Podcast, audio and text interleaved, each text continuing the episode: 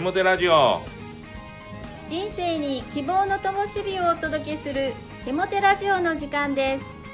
神様の愛と喜びのストーリーと手もて牧師からの励ましのメッセージをお届けするインターネットラジオ番組です。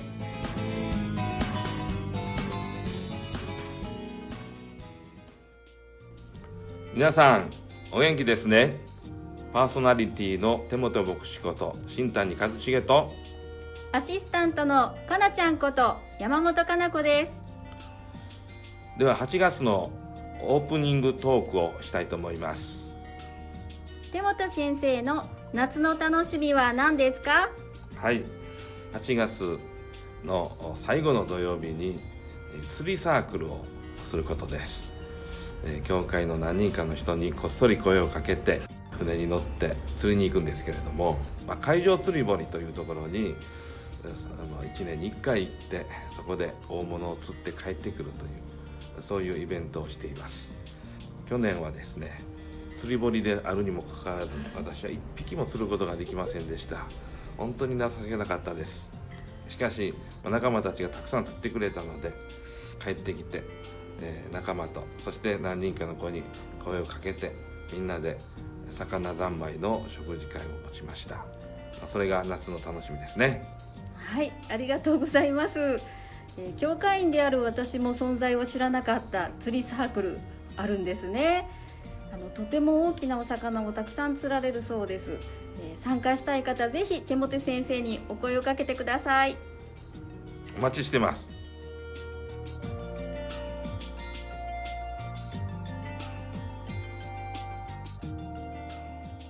早速インタビューしていきたいと思います。今日のゲストは先週に引き続きコモさんひとみさんご夫妻です。コモさんひとみさんこんにちは。こんにちは。今週はひとみさんにお話を伺いたいと思います。ひとみさん自己紹介お願いできますか？はい。私は今46歳で3人の子供たちがいます10歳7歳4歳っていう感じで今海外で家族で楽しく過ごしています。はいありがとうございます。とても楽しそうなご家族なのですがひとみさんも幼少期いろんな体験があったそうです。お聞かせいただけますか？はい私は今でこそなんか元気に明るいという人と思われるんですけど子供の頃はとっても暗い時期を過ごしました。っていうのは私は愛されてないってずっと思ってたからです。私は2人兄弟だったんですけど周りの人から見ると母はとっても愛情深くてもういつでも子供を可愛がってるそんな母と見られてたんですけど実際に多分そうだったと思うんですけどでも私の目から見ると母の愛情はいつも兄に注がれてたと思ってたんですね。お兄ちゃんはめっちゃ愛されてる。でも私は愛されてない。私には価値がない。そう思っていました。そんな中で学校に行くようになって小学校でもいじめられる経験をしました。学校では人形と言っていじめられたんですね。それは可愛いからとか見た感じがいいから人形じゃなくて喋れない人形って言われてたんですね。誰にも物を言うことができない。誰から言われてもそれに言い返すことができない。そんなあー子供時代を過ごしていました。悲しい体験ですね。でもそれが変わっていくきっかけがあったんですね。そうなんです。私は、まあ、私が小学生の頃に母が教会に行くようになってそして私も時々母と一緒に教会に行くようになっていました。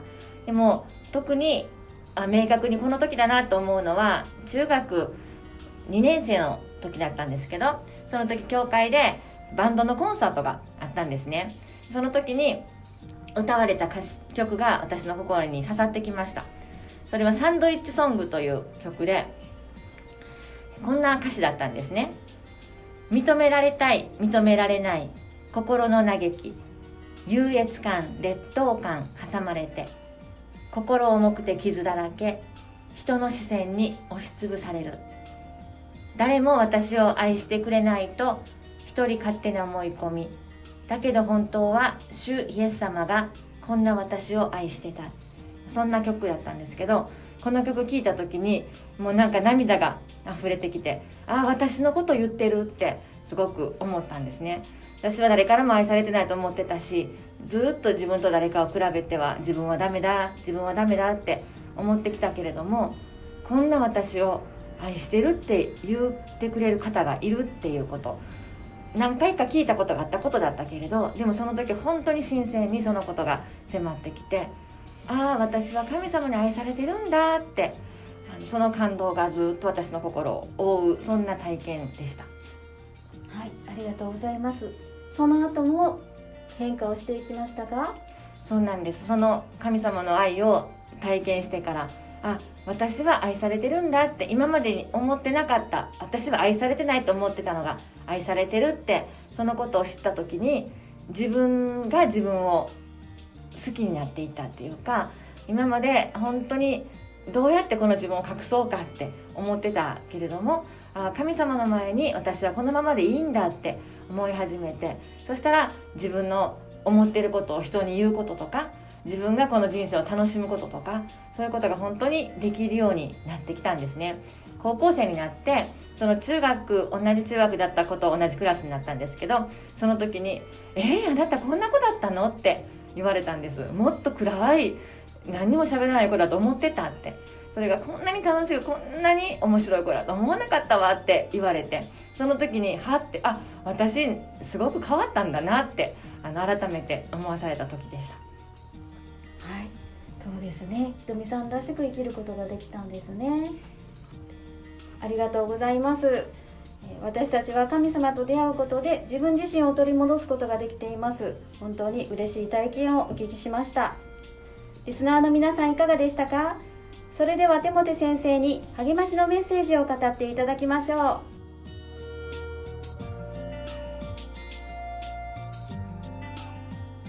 励ましのメッセージをお届けします。人間が健全に生きていくためには自尊心が必要です。自尊心が枯れてしまっている人は自分の存在価値がわからなくなって自分を大切にできなくなります。他人も大切にできなくなります。ある人は生活すべてにいい加減になり、だらしない生き方をしてしまいます。またある人は不健全な方法で自分の存在価値を確認しようとして自分を安っぽく扱ってしまいます。心のホームレス状態なんですね。解決策は3つあります。1つは私たち人間を作られた神の愛に立ち返ることです。私たちがどんな状態であっても神は作り主としての責任を果たしてくださいます。つまり、私たちを無条件で愛し、すべての過去を許し、高価で尊い存在として認め、人生に意味と目的を与えてくださるのです。どこの誰が何と言おうとも、神は私たち一人一人を愛してくださっているのです。さらに愛というのは、双方交流があってこそ成立するというものですよね。どんなに神があなたを愛していても、あなたが神に無関心である限り、神の愛はあなたの心に届きません。あなたが心を開き、神を信じるなら、神の愛はあなたの心に必ず届いてきます。二つ目は、神を心の中心に置いている人々のコミュニティ、教会に加わることなんです。教会に集う人たちの共通の価値観は、神に愛され、認められた者同士、互いを価値ある尊い存在として認め合うという価値観です。かといって、みんながみんな完璧ではありません。ですから時に関係がぎこちなくなって、居づらくなってしまうこともあります。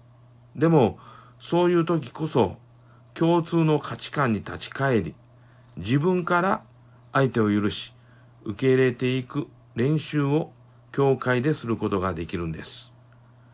そのようにしながら、愛される平安だけでなく、愛する喜びを体験していくことになります。こんな経験を積み重ねることによって、確実に自尊心を潤すことができます三つ目は教会以外のところで自分から周りの人たちの自尊心を潤してあげる関わりをすることです。相手に笑顔で挨拶をしたり、親切な言葉がけをしたり、相手の喜びに貢献するのです。わかりやすく言えば、ありがとうと言ってもらえる関わりを自分からしていくことです。どんな小さなことでも、相手からありがとうと言ってもらえる関わりを続けることによって、ますます自尊心を潤すことができるでしょう。自尊心が潤ってくると、自分を大切にできるし、周りの人も大切にできます。人生を誠実に生きることができ、周りの人からも信頼を得、人生を豊かに生きていくことができます。聖書の言葉。立法の全体は自分を愛するようにあなたの隣人を愛せよ。というこの一句に尽きるからである。ガラテヤ5章14節お祈りします。神よ、あなたが私を高価で尊いと言ってくださることを感謝します。このあなたの言葉でいつも私の心を満たします。それから周りの人たちの自尊心を潤すお手伝いをしていきます。一緒に働いてください。イエス・キリストの皆によって祈ります。アーメン。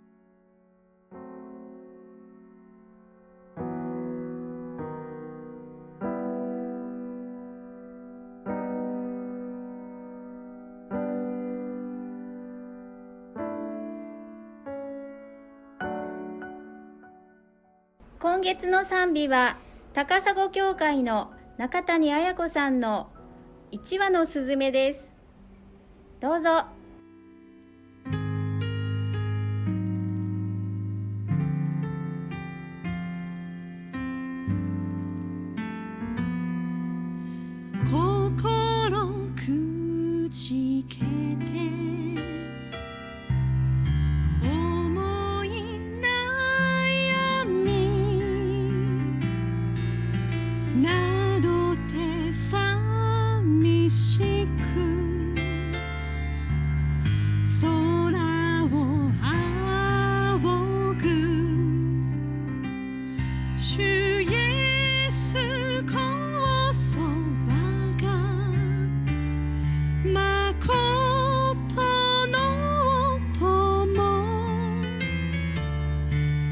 she